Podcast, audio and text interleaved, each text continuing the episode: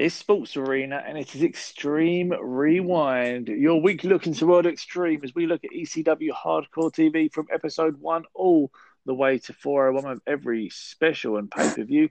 In between, you got myself, Paul, and I'm by Jay. What's happening, Jay? The year is 1998 and we are off and running. It's nice to be in 1998, I can't lie. It's weird, isn't it? It is weird. It, it's weird when um, obviously you look at things like the network and you have to scroll back and you sort of get an idea where you'll be at by the end of the year. And you sort of think, oh, that looks all shiny and new. Mm.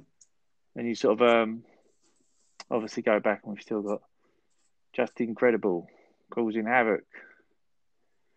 And would you um, like to know the number one song on the Billboard charts in uh, in January 1998? Yeah, definitely. Truly, madly, deeply by Savage Garden. Oh. That one, sort of that one. That wasn't really a version. That one.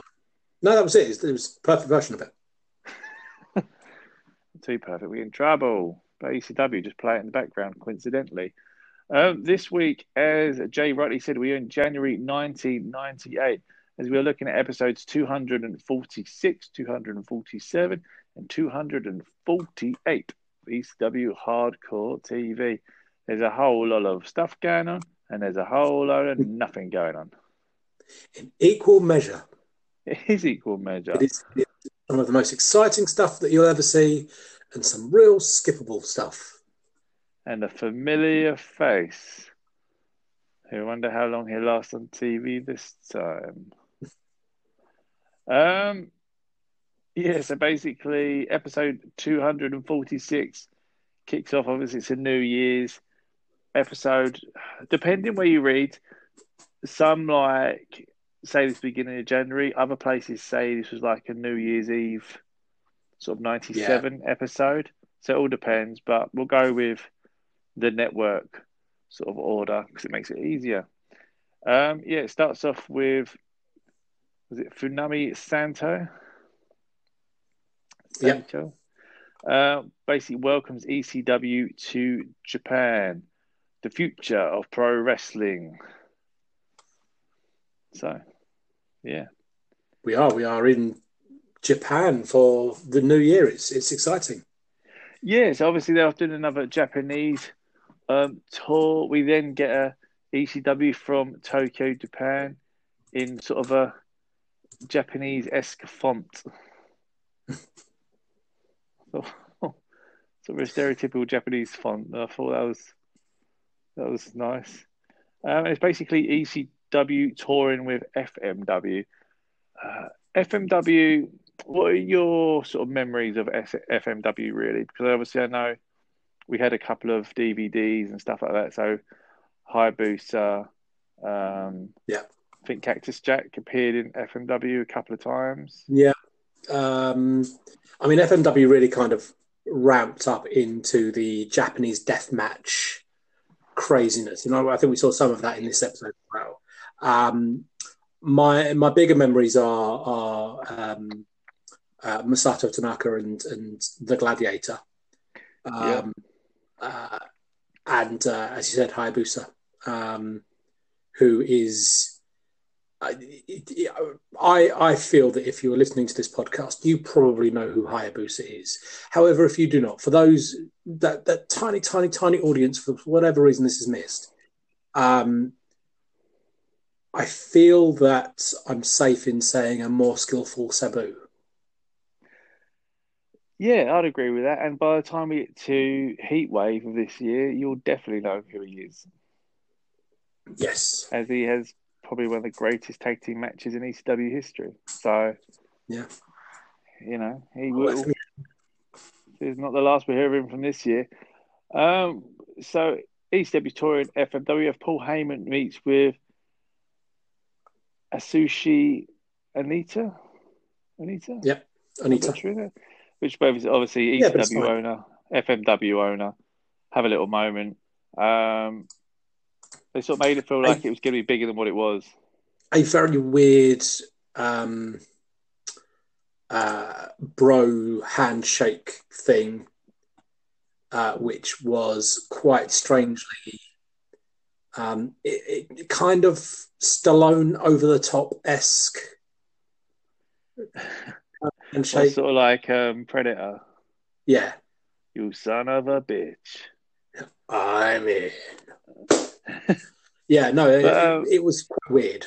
It's it's kind of you'd have to be like a hardcore fan of hardcore, I guess.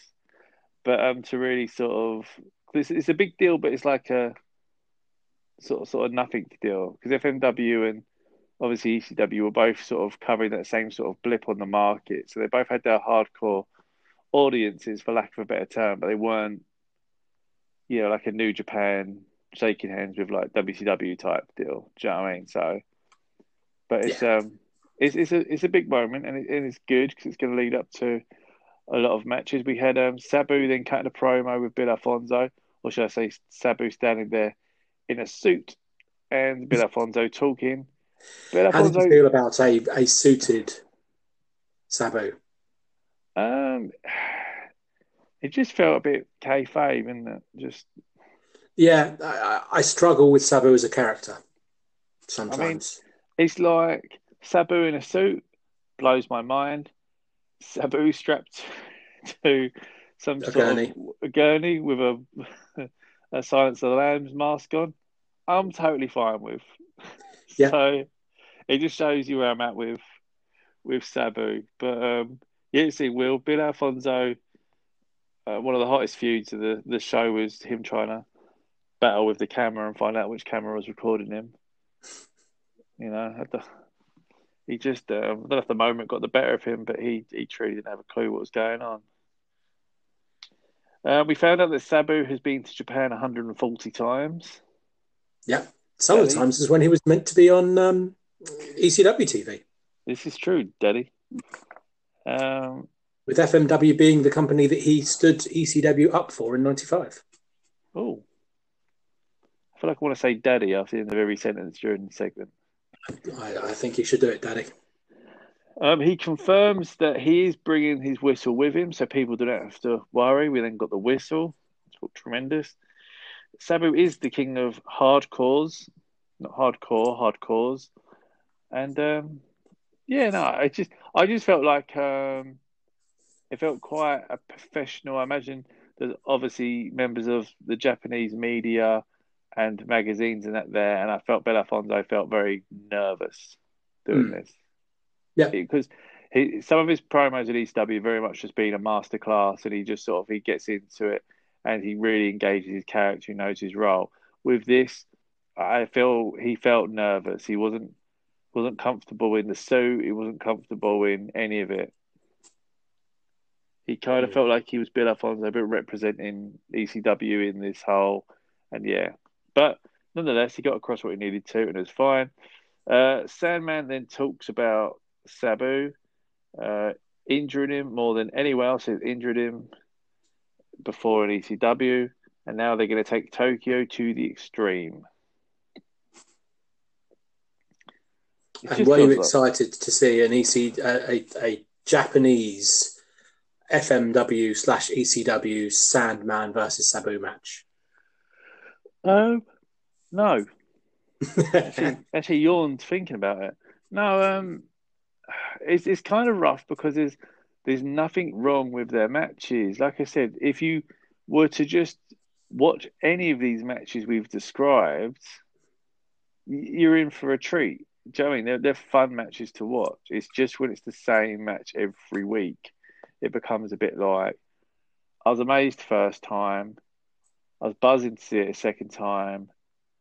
You know, I need some sort of something, a stipulation or something to make it. Like, why are we, apart from just proving you're extreme and all that? Do you know what I mean? It's, it's sort of, it's not, it's not bad matches. And if you just watched one of any of the matches we've seen, you'd be like, that's fucking crazy. I'm fucking digging yes. it. But watching it every week, it's a bit like, okay, we've gone from the first time ever to this is your only match you're having this year. Yeah.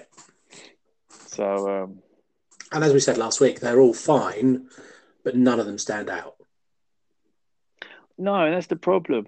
And if they just had one, it totally would because you'd remember all the bits about it. Because there's so many, it's hard to really remember what spot was from what match, and it just sort of all molds into, you know, an insane highlight reel. They need a highlight, cut together a highlight reel of it. You'd be like, wow, this is absolutely bonkers. I need to But see the it only all. way you'd be able to tell that it wasn't all in the same match is because their outfits would change. Because Exactly. spots are so interchangeable, it could be from any one of their matches. It's not as if, um, and I guess this is my my my my issue to a degree with with their feud. It's not as if you can turn around and go, well, all the crazy shit happened at the pay per view.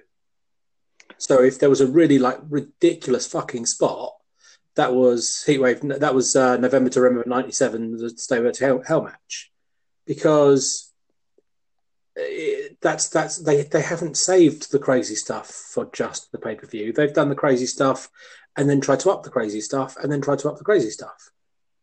Yeah, and I think my issue with obviously when Sandman was feuding with Cactus Jack, we got it almost week in, week out. You know, we're back in Florida, we're back in the arena, we're here every week, every week. But what saved that and made that fresh was almost like the Sandman and Cactus Jack promos in between. So it felt like growth because Sabu doesn't talk, and all Sandman at the moment is saying, "I love ECW." There's not a lot of like growth to it, if that makes sense. Yeah. The cat like th- that was Sandman when he was with Woman, and um, obviously Cactus Jack's just you know just amazing to himself, and it it felt like a different because they would have a proper. It felt fresh, fresher every time than sort of what these are. Yeah. but but um, yeah, they're not bad matches. I mean, we haven't got to the match yet. We've already said what we think about. But um, yes, that's coming up, everyone. we then got wonder what we think about that. we then got um, Tommy Dreamer. They say Tommy Dreamer, sort of ECW, but Tommy Dreamer is somehow giving credit for this. Pays tribute to Terry Funk. We had sad music going on. Um, says he wasn't supposed to go out there, but Terry Funk was like, Get your ass to Japan. "Yeah, yeah, get your ass to Japan. I've got, I've got something I want to tell you." And um, he dragged out this something he wanted to tell him for ages. He got to a point where I can't even remember what he told him. I think it was to get his ass to Japan. Yeah, no, he had a message for him at the end, but it was just all a bit like, why are we doing this? Again, what's what's the build up? It's just, is this just because we've got new five seconds worth of Terry Funk footage that we can air and pretend he's sort of still on the roster? Like, how are we doing this? So, where was this Terry Funk footage from? Was that from the tour? Yeah, So, again, you know, weird timey wimey trying to work out how this fits together because, you know, we had him retire yeah, following uh, following the pay per view and all the rest of it. We we saw him get the belt that they all contributed to, and the, the dinner and the thank you and all the rest of it. He also on the 29th of December 1997 episode of Raw, that's him debuting as Chainsaw Charlie. Oh, this is so weird, isn't it? Well, maybe it's like, So I don't know when this was. So was it was it but this is why I said this was the New Year's. I thought originally this was New Year's episode, so this would have been filmed maybe a couple of weeks before New Year's, or maybe it's footage they Yeah. had for ages. This is the problem because let's have a look. Trying to see any segments. December 12th and 13th, 1998? No, it can't be that one because that was Yeah, I'm trying to. I'm just checking the Raw fifth, January the fifth. Um, there's no Cactus Jack either on this. Um, did you see uh, Conrad 83 weeks the other day? They were talking about Rob Van Dam. and they were talking about this sort of error, and they were saying about Rob Van Dam refused to lose to maybe the roadie, I want to say, All right. or someone, and that's why he stopped appearing on Raw. Because he was backstage in WCW, apparently. Like, I'm not sure if it was Hog Wild or whatever one it was. Yeah, he was backstage at one of theirs, and he was sort of really going for the Mr. Monday Night, appearing at different shows. And but yeah, apparently there was someone in WWE he didn't want a job to. Well, that's what they said anyway. I don't really know, but I just thought it was interesting because it makes sense why he suddenly wasn't on TV anymore. Yeah. Yeah, so I it think was- this was the Super Extreme Wrestling War tour from Yeah. December the 19th, 1997 to the December 22nd, 1997. there you go. It ran. It, it had uh, a four night run um, in uh, Tokyo, Osaka, Nagoya, and uh, back into uh, Korakuen in Tokyo for the last night. Yeah, Uh, did a combined attendance of fifteen thousand, um, and we had uh, Terry Funk defeating Sandman and Bubba Ray on night one. Devon Dudley defeated uh, Ricky Fuji, and Gladiator defeated Tommy Dreamer. Then on night two,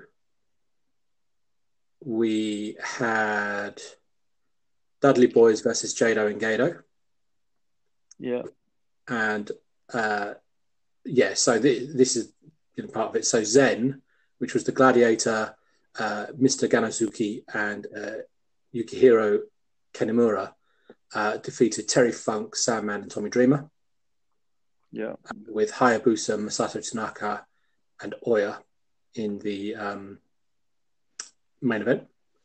Uh, and then night three, we had Team ECW, Terry Funk, the Sandman, Tommy Dreamer, and Dudley Boys defeating Zen, Hito, Kuroda, the Gladiator, Anita, and the Great. which is what we saw. Yeah, so that was uh, that was from the twenty first. Um, and then on day four, we had Funk and Tommy Dreamer defeating the Dudley Boys, and the Gladiator and Hito. Uh, and the Sandman defeated Sab- uh, defeated the Sandman. This is from day four, which was December twenty second, nineteen ninety seven. Okay, so that sort of time wise that works because then literally finishes the tour, comes back and is in the Fed. Yeah, so he retires. He then comes back for the ECW tour, for the, the Japan, Japanese tour, um, and then a week later cuts his way out of a box on Raw. They should have got him in. Um, obviously, it wouldn't have worked because he was a different character, but he could have been in Team Titan. It would have been great because it would have been a monster heel if he turned up as a heel representing WWE. Um, so yeah, so basically we've got this weird kind of like sort of tribute video to Terry Funk. Um, Joey Styles introduces some of the FMW guys. Really, uh, Masato Tanaka and Mike Awesome are the standouts because obviously they have sort of future runs in ECW. So it'd be interesting to see how long Mike Awesome sticks around this time. Whether Shane Douglas remembers him. Still looking after Francine. Yeah, from afar. He's just looking after her. And we get highlights from Japan. Obviously, Jay just ran down a lot of this card. There were a lot of the matches we saw, like Team ECW versus Team FMW, all that sort of stuff. I mean, it was all harmless. It was, it was some, you know, good matches. It would have been, I, I feel, it would have been nicer to maybe get this match in full and just highlights of Sandman versus Sabu Yeah, you know, just because it is you, you're bigging up this deal with FMW, and we've seen like fuck all from it. Really, yeah. I mean, it's, it's just kind of a promise that you're going to be seeing more of them, and you know Yeah. we know that they, they they do work with them throughout '98. But yeah, it was just this kind of like end of of these guys. Yeah, but I just think it would have been nice if you got this fresh match. You could have just sort of maybe thrown that on there, but I, you know, I get it. You know, they love Sabu Sama. So we got the highlights that. So obviously a bit of Gladiator, uh, Tanaka, and all the others, which is Cool. We then got to Sabu versus Sandman. Um, saying what everybody said, what what do you feel about this version of this match? Um, I I it didn't really do anything more for me than anything else. It's um, uh, I felt it quite um, similar to how they built up uh, Raven and Dreamer from Japan um, the year before or whatever it was with the, with the whole kind of you know so big it's an na- international incident kind of thing. Yeah, I, um, I see the comparison. Yeah, an ECW Sandman Sabu match. And um, yeah, different different sort of audience. They're not as rabid, obviously, as would get in the arena. But um, yeah, again, it, it's a standalone match. There's nothing wrong with it. It's just sort of the repetitive nature of it that sort of sort of um, dilutes it slightly, in my opinion. But Sabu picks up the win, as he has done with all of them. Has he? Has Sandman beaten him yet? Think Sab- I, I think, think Sabu's won most of them, hasn't he? He's won most of them. I think he's won all of them. Yeah, so yeah, so Sabu won that took us to the end of the show. We then go to episode 247, which is around the 7th of January 1998. It kicks off with the great Sasuke versus Tiger Mask. Um, I never knew Tiger Mask was in ECW.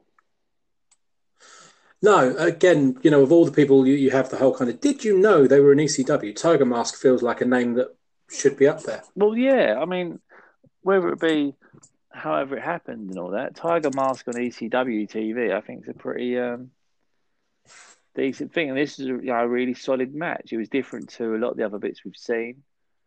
Uh, obviously, Great Sasuke is someone they're massively behind at the moment. And um, as like sort of an international name they could advertise. And um, yeah, no, decent, decent, decent, decent match. We're heading towards a showdown between um, Great Sasuke and Justin Credible. So uh, this Tiger Mask would have been uh, Yoshihiro Yamazaki, hmm. um, who um, was trained by uh, Samaya, who I think was uh, was he the original Tiger Mask? Um, yes, so he was trained by uh, Satoru Sayama, who was the original Tiger Mask, uh, and he was Tiger Mask from 1992. Uh, sorry, 1995 um, until uh, about 2010 ish. So, um, oh wow, yeah, a, a long-serving Tiger Mask. This is like a big deal, Tiger Mask. Then. So yeah, I just think that should be more of a thing. Um, Tiger Mask Four, technically.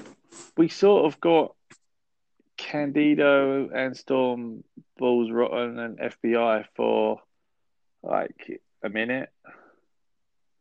Yeah, they sort of keep doing this. It's been a new thing, sort of bringing people to a ring for a match that you probably not going to get. So that sort of happened, and then um, a New Jack Spike Dudley promo for about two seconds.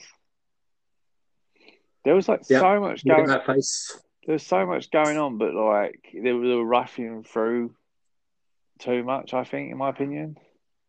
I, I completely agree. I mean, it felt as if it was almost on skip. Yeah, I, there's a um, couple of bits I like. Almost, I actually rewound the episode because I thought, oh, I must have like knocked it or jolted it or something. Because what's happening? Do you know I mean I thought it might have jumped or something? But no, they were just just bang, bang, bang, bang. Quick entrance, uh, Francine with belt, promo, two seconds, bang, cut off promo, back to this, and um, yeah, we had um, quick highlights of Justin Credible versus uh, Pablo um, Marquez. Yeah, the uh, El Puerto Ricano, the, the former El Puerto Ricano. Yeah, and um, this basically is all about Nicole Bass's debut. That's that's what they wanted here. That's where they're going yep. with. They got the Chyna Who line in there, and um, yeah, Nicole Bass is now aligned with Justin Credible. I mean, fair enough. It's um, it's interesting. She sort of works with Jason, I guess. Yeah, um, yeah. It's. I mean, you know, it's a. It's a.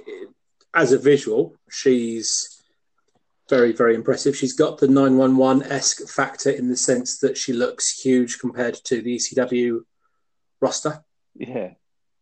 Um, so you know, she does look bigger than Chyna and she does look. Um, she does look like a, a massive force to be reckoned with, isn't it? Yeah.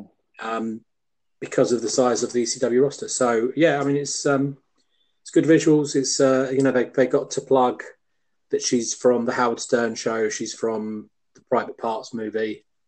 Um, yeah, which would have been good like traffic at this point, I guess. Because Howard Stern, yeah, I mean, it would have been just like complete shock Yeah. jock, which has obviously got the ECW vibe to it. It- It's a good, um, good mix.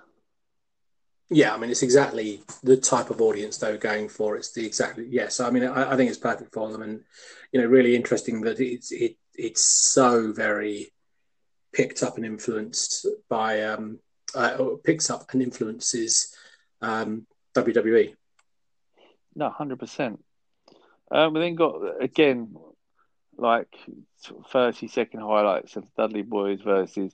This is New Jack and Spike Dudley, but I'm pretty sure Kronus is there. So Kronus runs in and makes the save, Ah, okay. uh, returning from injury. Because if you remember, they broke his hand, which means he couldn't even do his his Shaka brother thing. Yes, Uh, yes. because I, I felt they should have set the thumb up so he could at least have done kind of the sign. Um, but yeah, Kronus runs in and makes the save and um, has the most energy we've seen out of him for months. So that was nice. Yeah, I just think New Jack and Spike Dudley seem like a much more natural team. Which is an incredibly fucked up thing to say. Yeah, but they got the whole. They've almost got a more aggressive, Mikey, Cactus Jack sort of vibe about it. It was like, "Come on, Spike, Yeah. we're gonna die." Yeah. I, I, I don't think you're wrong. And, and I think that really states something to Kronus where, you know, Little Spike Dudley feels like a better fit in this team Yeah. and this feud than four time tag champion Kronus. Well, that's it. I mean, he's just he's really kind of lost in the shuffle Fallen. here, and you can see him just falling and falling and falling, and it's um, it's quite scary, really. Living dangerously is announced, and um, more pay per view outlets are picking it up. It's good to know. We might be able to see this one. To get this one with real music, and if um, yeah, if people don't have it, ask. So that's what I'm going to do. Let's see if I can get it. Uh, we have brief highlights. We have brief highlights of Brakkus versus Paul Diamond. It's basically just full Nelson. Diamond. Yeah, basically just full full Nelson done. You you warned me. You said he was he was coming back, but not as we once knew him, and this is the case. He's in a Brakkus bear hug, and he's done. Yeah, I mean, this isn't quite the highlight of the uh, the base brawl matches and the, the body count matches and I just you know um, the, the, the main eventing bad company versus public enemy feud, is it? I just feel like obviously Vince is putting a lot of strings in ECW at this point. It feels like to me because someone like Brakkus is so un ECW and not in like a a heat seeker type way where it's sort of, you know, an anti hardcore Steve Corino or this place is shit Jerry Lawler. He's just just a, a sort of a jacked up, roided guy that can't really fucking work. I mean, you say that he's very on ECW, but to a degree, you know, apart from the roids, that was Heyman's bread and butter, wasn't it? I mean, you know, he's a, he's a big guy with one move. 911 was a big guy with one move for, for, for years and, you know, was just the hottest thing going for a point. So you know that kind of um, you know he's a monster, he's a killer, he's huge, he's unstoppable. Just look at him, he's he's he's carved out of granite, and we're going to feed him to Taz. Yeah, I suppose he could report back and be like, "How's he getting on?" and be like, "Oh, massive hill, gets booed out the building, complete heat seeker. Everyone hates him. It's going amazing." He just yeah. How's the ring work? Well, we you know his matches are about 17 seconds long. Not so good. So yeah, no, I suppose there is a lot of positives for that. Um, so he picked up the win. We had the Sandman's entrance, followed by Al Snow. Uh, basically, Team ECW versus was now dubbed as Team Titan, I believe. Yes. Now this was weird because this was four on four. Yeah. Except it might not be four on four because Taz at the beginning did a promo that said basically, "Fuck you. I don't know. I, I, if I come out, I'm a tag team partner. If I don't, then I don't because I do what I want." Well, yeah. Just... Uh, which made no sense, really. It's just such like a, a weird line of you, you can't have Taz so like I'm by myself, by myself, but keep saving ECW. It's like I don't know. It's hard to explain because you know he, but it's it's too much. I'm not asking to be friends with these guys, but it should take something over the top every time, kind of like burning ECW flag or you know, I just feel like he's always helping them, and I don't know why he's really involved in this this feud because it's just not. It's just spinning now. None of them feel like Team Titan. You know, I can understand no. him wanting to fight um, Brakkus because of the pure challenge of it, because he does visually look like a beast. But um, yeah, how are you feeling about it all? It feels like it's dropped off a cliff something chronic it feels like you know you can almost understand that sandman and tommy dreamer uh, just keep getting bested by rvd and sabu because it's rvd and sabu um, being laid out by Furnas lafon um, and I'm I'm I'm I'm blanking on the fourth. Um, what in this match? Yeah, it was Sabu, Rob Van Dam, uh, Furnas, and Lafon. Oh yeah, um, but yeah, being laid out by Furnas Lafon. Oh, it was uh, Stevie. I was thinking of because he was the one that ran in and, and did the super kick at the pay per view for. Yeah, no reason was ever discovered, and and then he went. Um, but no, it, it it feels like they've dropped down the card so heavily on this um, you know, Team Titan is is is really nothing. And and the fact that Al Snow, who is part of that WWE team that have come in, that WWF team that have come in, is now an ECW original. Yeah. Well, why isn't he? Is he an ECW original? Oh, because, because he was known as Leif Cassidy in in in WWF and he's Al Snow here. He's an ECW original. This is it because he was Al Snow. Then he went to Leif Cassidy, but he only really appeared for the NWA tournament and hung around for a little bit, but he wasn't really involved. But Furnas and Lafon and Sabu and RVD aren't counted as like anything ECW, even though the only wrestle on ECW, and I don't know. It's just like I said, when RVD was on WWE TV, I guess there was sort of something with this, but now WWE seems so distant from it that it's kind of quite it's almost embarrassing, you know,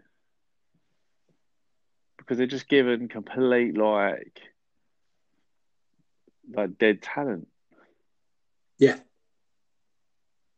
You know, like, there must have been like someone half decent they could have sort of really put out there if they wanted to. there was some sort of a name. I mean, it doesn't have to be like anything. I just, I don't know. I just feel like anyone could come out because I think I'm sure it's coming up. You get people like Droz and that come over. Yeah, uh, I mean, this is part of a, a, the the talent exchange and the um, the feeder system style thing that ECW have with WWE. Um, but yeah, it's just it, it's it just is a bit strange that that's you know who's taking which side. That's it, and I'm surprised. I mean, obviously, I can't remember at the time. I don't remember reading all the bits, but I don't feel like it was common knowledge there was a working relationship. And no, because no. it would have, it would have so, gone against because ECW would have then, you know, been part of the machine, and it wouldn't have been cool. Absolutely, and, and this was the bit where people didn't realise that that WWE were bankrolling ECW. Yeah, and you kind of do sit there and think, well, when you watch back, like you've got WWE tag teams on there, you've got Brakkus who's clearly under contract on there. Like there were signs you know. Yeah. So, but yeah, no, again, wasn't wasn't an awful match. Just um, again, I preferred seeing this. You know, it's it's fresher than say Sabu versus Sandman again. But um, yeah, it was, it was decent.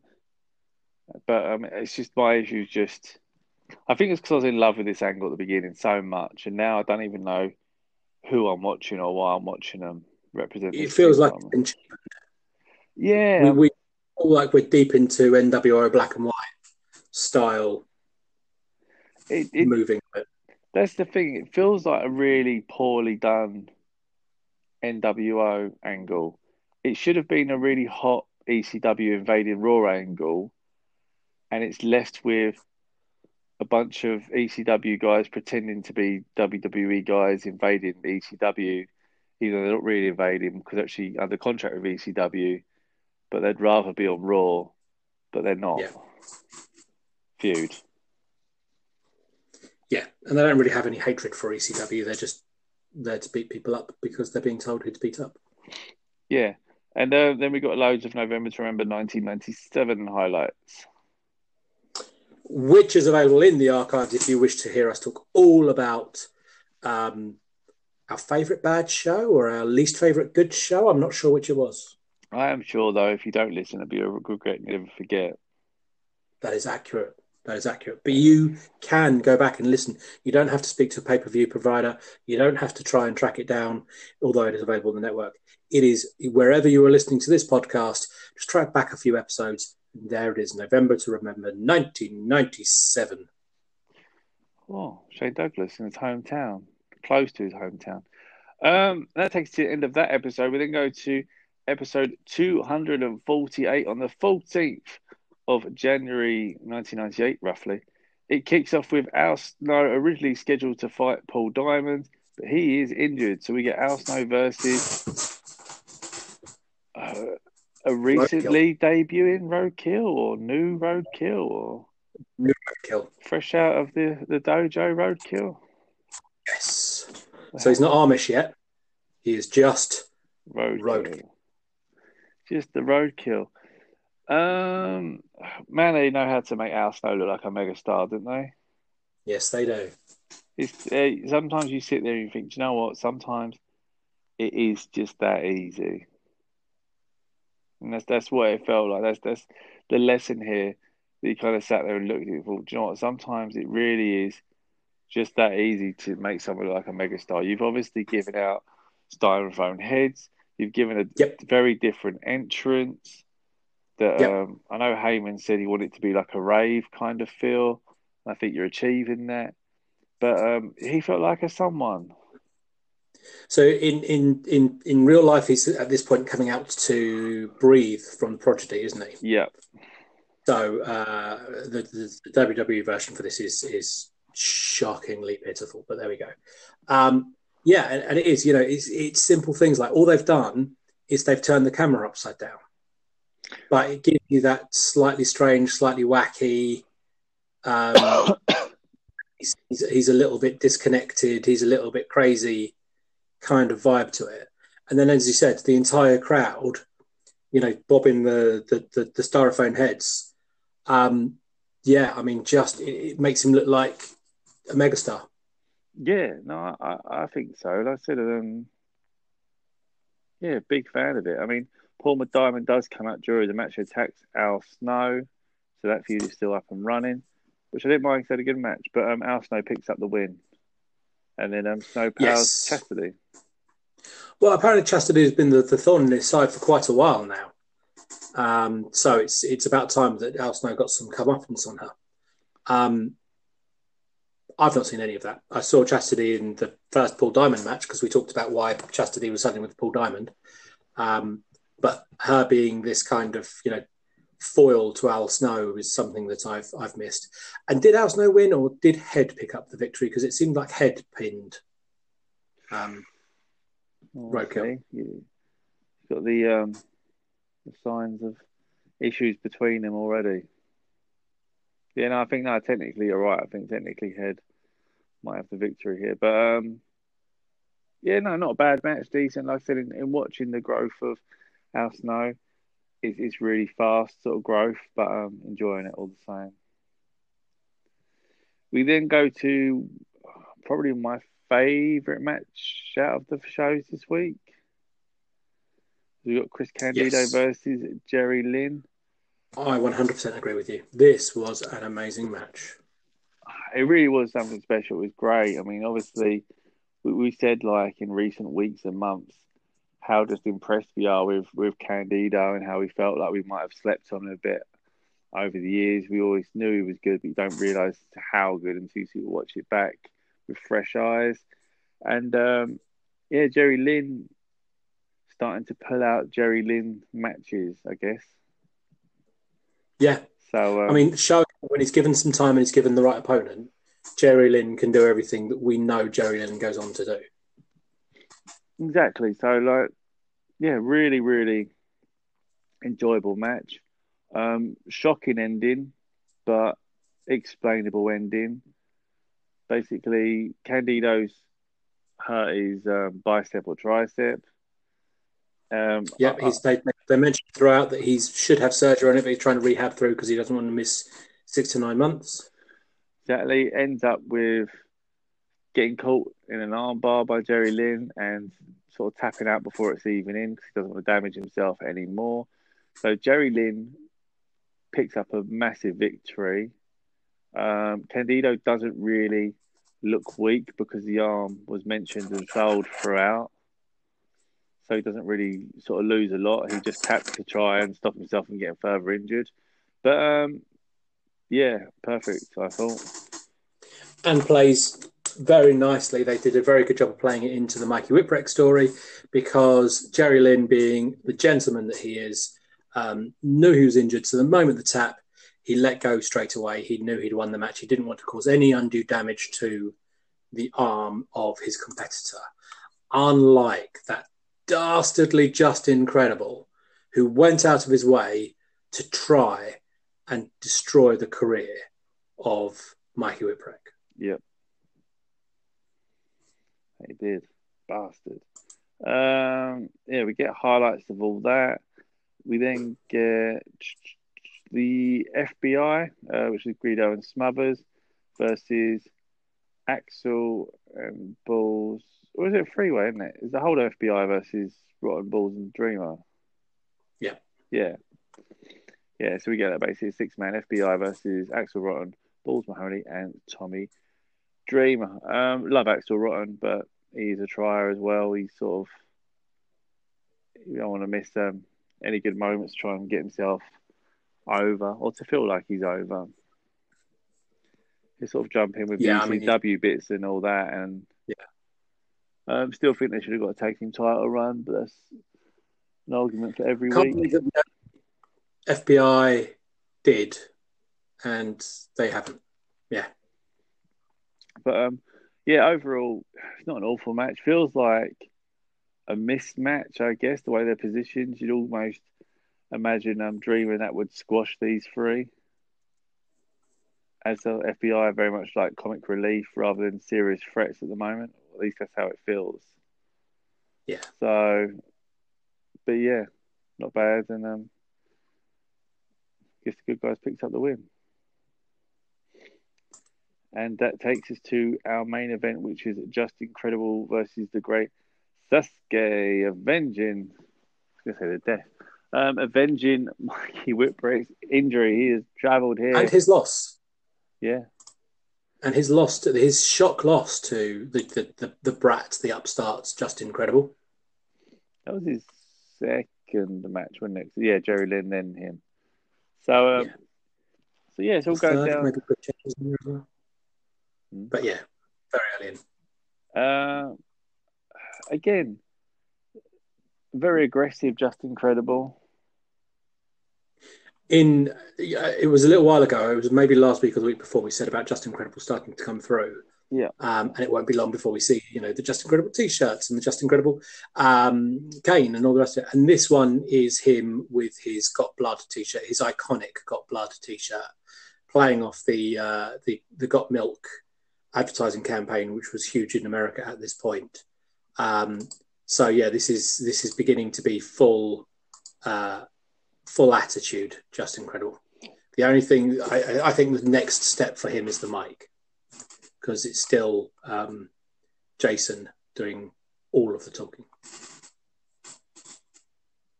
Yeah, no, it's um, I said the got blood T-shirt is tremendous, but um, yeah, Justin Credible getting himself a little sort of crew now, and um, yeah, no, I liked it. I liked the match. I thought, like I said, I thought it looked quite aggressive. Sasuke looked good, and um, didn't really sort of have an issue with it. Was just I just thought it was fine. I mean, it was yeah, it was a fine match. Um, the end comes as they try to uh, viciously end the career of the great Sasuke. Uh, I get confused still because you know there's there's chairs and there's chairs being wrapped around legs and all the rest of it, but that's not a DQ because it's the baddie doing that. However, the goodie's going to do anything at all. Oh, that was the bit we didn't call out. That that was that annoyed the fuck out of me of the the tag match, the the ECW versus Team Titan tag match. Yeah. Um, so we'll, we'll finish this and then I'll look back. Um, so yeah, so uh, he's trying to end his career with the chair and and various other things, and um, you know it, it's all you know it's all fine because it's the heel doing it. However, if it was the face doing it, then they all get pulled back and stopped and blah blah blah because that's not how it works. Blah blah blah. Um, my my very quick rant about the tag match is there's this longest piece where um, Sandman is getting beaten down and beaten down and beaten down by all four members of Team Titan yeah. And they are all in the ring at the same time. And they're beating up and beating down and round and round and round. And Taz is waiting at ringside. Yeah. Uh, he he will not get in until he is tagged. He will not get in until he is tagged. He knows that this is ECW and blah blah blah, and this has never been a thing up until now. But at this point, because he is a purist, because he is a traditionalist, all those names that are expected with ECW, obviously, he will not get in till he's legally tagged in. And therefore, there's about five minutes where you just watch Sandman get teamed and teamed and teamed. And all you see is Taz getting more and more frustrated because he can't get tagged in, although everyone else is just running in and taking shots. I remember that. I remember that, and that annoyed me because I didn't under- I understood it, but I didn't understand it. I just thought... I, I don't think that's something you need as a no. as a bit. Not as a massive bit. It could have been like a moment where, and about a minute in, he sort of all said "screw it" kind of thing, but not as big a bit as it as it was. No, it made Taz look a little bit. I mean, if if you were building, if you wanted to build the the the, the tension between the two, then it's perfect because you could be sitting there kind of go, why is he not getting in there? Why is he not getting in there? Why is he not getting in there? I know he's a purist. I know he'd love, you know, he feels that this is a tag match and he should be tagged come in. And he wants to be the legal man so he can pin them or whatever else. But why is he not coming in there? And instead, it's just uh, weird. Yeah, I mean, they could have had a good moment where there was like loads of chairs and blunder in the ring. and Taz basically got in the ring, sort of threw all the chairs out, and basically just like you know shouted at the Titan guys like "fucking come on" or something, and everyone charged him. He sort of suplexed them all separately without using weapons. That would have Yeah. worked to get over the same sort of thing. Um, go back to Justin Credible versus Great Sasuke. I don't mind the feud. See, this is where I think seeing the same match every week is done right because this is a mini feud before the main feud. Do you know what I mean? This is just a filler feud before Mikey comes back, which is the main feud. Yes. I don't have an issue with that. Sabu versus Sandman is the mini feud, but the main feud. So it's like they're fighting every week, but then you get to the pay per view and they're fighting again, and you're like, well, why should I pay for this now when I've seen it every week for the last seven weeks? So that's so that's I think that's my main issue with it is you can't have it as the main feud and the TV feud. It, you you struggle to do both. Yeah. What are you building to if you're seeing it every single week on TV? Exactly. It's like imagine, you know, Taz versus Sabu was fighting every week, and it's like, oh, finally they fight on pay per view, even though you you know you've seen it all, kind of thing. So I think that's why I feel different about some of the others. Um, overall, how did you find the three weeks? I, I I thought they were good. I um I quite enjoyed the the going to Japan for a change, um, even if it was exactly the same but from Japan. Um, I I like the the introduction of the Japanese wrestlers. So you know Gladiator and Tanaka and uh, the Great Sasuke. I think are all all good fun. Um, I I like seeing the emergence Justin Credible. I thought Jerry Lynn Candido was my recommendation of the week. You know, if you're going to go and check one match, then that's the one to check out because they just had great chemistry. Um, yeah, it was all it was all pretty good. It was all pretty promising. Yeah, no, agreed. I mean, um, like I said, nice, nice bits, Justin Credible, looking sharp. I agree. Um, Candido Lance Storm definitely sort of steals um, the show for the, the three weeks that we watched this week. But yeah, so it's definitely worth checking that out. And um, next week, we're going to be doing our Mount Rushmore again. We are. It's been another 25. Yeah, so for those that don't know, every 25 episodes, we do a Mount Rushmore where basically we look back and um, we say who's made an impact in sort of that amount of time. And um, yeah, it's going to be good. And it's about the people who have been important to the TV, not necessarily the people that we like. Yeah, I mean, I Feel the need to continue to say. yeah, because obviously, you know, originally people like the Public Enemy, who you know some people might view as trash, what were popping up because they were they were important at the time to the show. So it's not just a um, favourites competition. It's you have to justify your reasons. That so it's always a bit of fun, and um, yeah, can't wait do it next week. And you can have your say on social media at underscore sports arena on both Instagram and Twitter. If you want to say who you think your Mount Rushmore has been for the last 24 episodes, or even who you think sort of stood out at the end of 97, 98, any characters you're enjoying, feuds you're enjoying, that sort of thing. Or even talk a little bit about the current product, mainly MLW. Even that's not current because it's just showing the old underground, but it's current because it's sort of on and it's really good because they still Extreme Horsemen, and a whole bunch of stuff. So if you're looking for an extreme fix of a program that you might not have seen, go check out MLW. I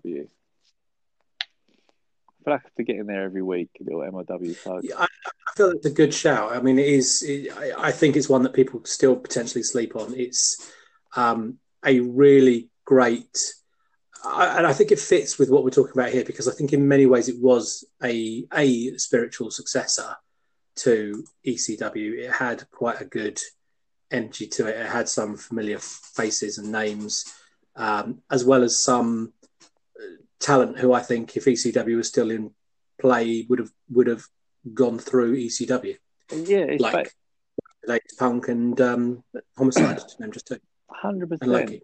And it gives it gives you matches that you sort of sit there and think, oh wow, you know, I wonder if like so and so, like you know, CM Punk could be in the same promotion as like whatever. He was in MLW. He did feud with some of these people. He had matches with some of these people. You know, and like you said, the Low Kis, the homicides were there. Christopher Daniels, um, La Parka versus Sabu. You know, the, Joey Styles, as you said, is on commentary and that again. It's craziness. So um, Really, is. It's a good. It's a good mix. yes, it's the the closest you could find to the next chapter to ECW through someone else's sort of eyes for a short period of time with a lot of talent. But it's worth watching. And um, yeah, that brings us into the show this week. Thank you very much for listening. As we said, follow us on social media. We'll be back next week for more extreme action as we cover another three weeks of ECW hardcore TV plus our Mount Rushmore um, is living dangerously is fast approaching. Relive the revolution, get involved, and we're back next week. Bye.